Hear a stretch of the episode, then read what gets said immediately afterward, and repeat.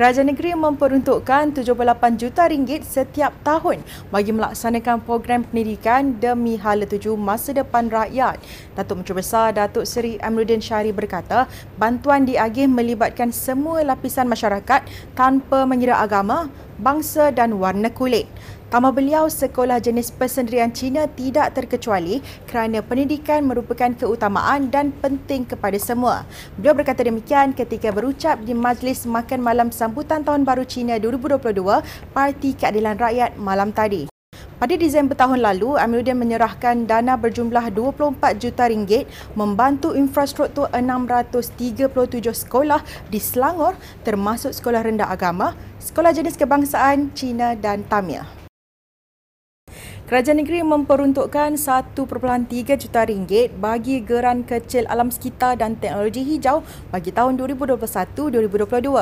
Esko Pelancongan dan Alam Sekitar Hilo Sian berkata seramai 128 penerima terdiri daripada pelbagai organisasi dan persatuan menerima geran berkenaan pagi tadi.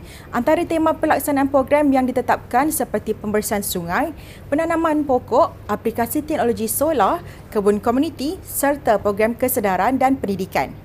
Tambah beliau, inisiatif ini sebagai langkah menangani isu pemanasan global, pencemaran udara dan air, banjir kilat serta kepupusan flora dan fauna selaras agenda negeri melestarikan alam sekitar.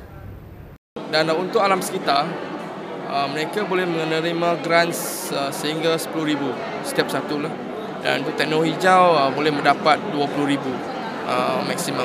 So ada yang tak dapat full lah bergantung kepada mereka punya permohonan. Kita hanya fokus kepada mereka yang um, memberi impak kepada uh, untuk melestarikan ataupun pemeliharaan perumahan alam sekitar. Uh, yang untuk uh, program-program makan uh, untuk kita tak tak tak benarkan.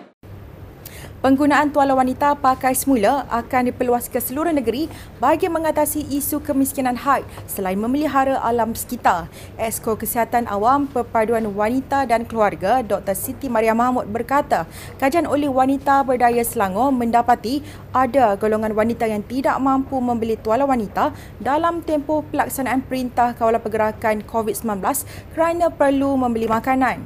Pada Ogos tahun lalu, Menteri Besar Selangor Pemerbadanan atau MBI memperuntuk RM20,000 untuk mengagihkan hampir 3,000 pak tuala wanita sempena kempen peduli kemiskinan haid.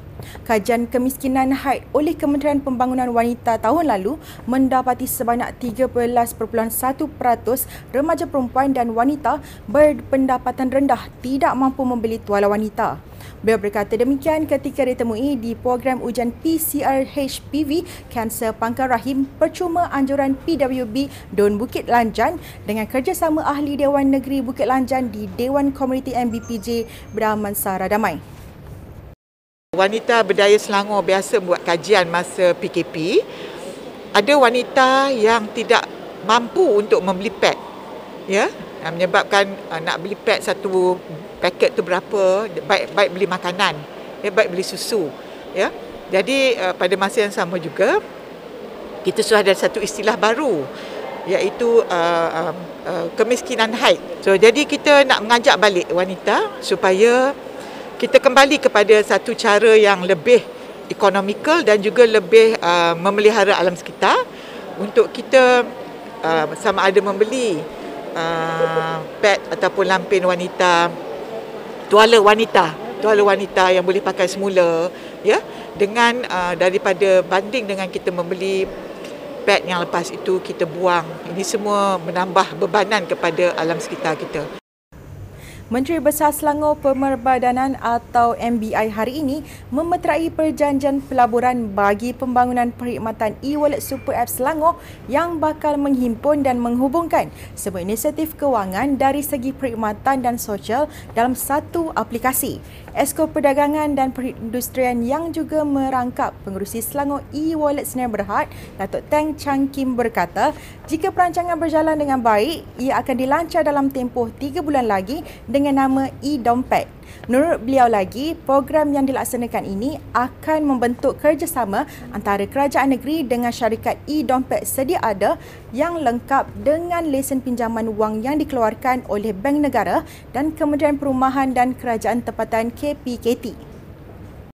Ini adalah satu langkah yang penting ke arah menjadikan uh, merealisasikan Smart Selangor Action Plan tersebut.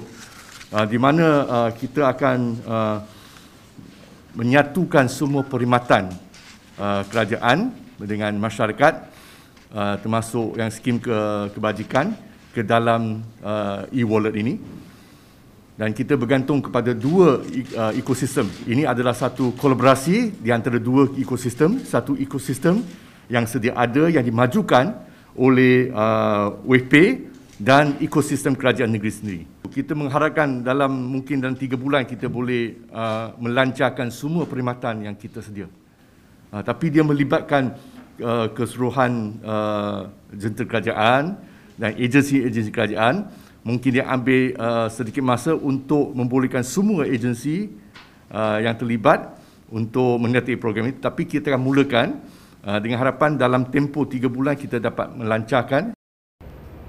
Sekian paparan semasa untuk hari ini. Sebelum berpisah, saya tinggalkan anda dengan sedikit visual persiapan akhir atlet bagi pertandingan kejohanan badminton berpasukan Asia BATC 2022 di Pusat Convention Setia City SCCC Setia Alam. Kejohanan akan berlangsung bermula esok 15 hingga 20 Februari 2022.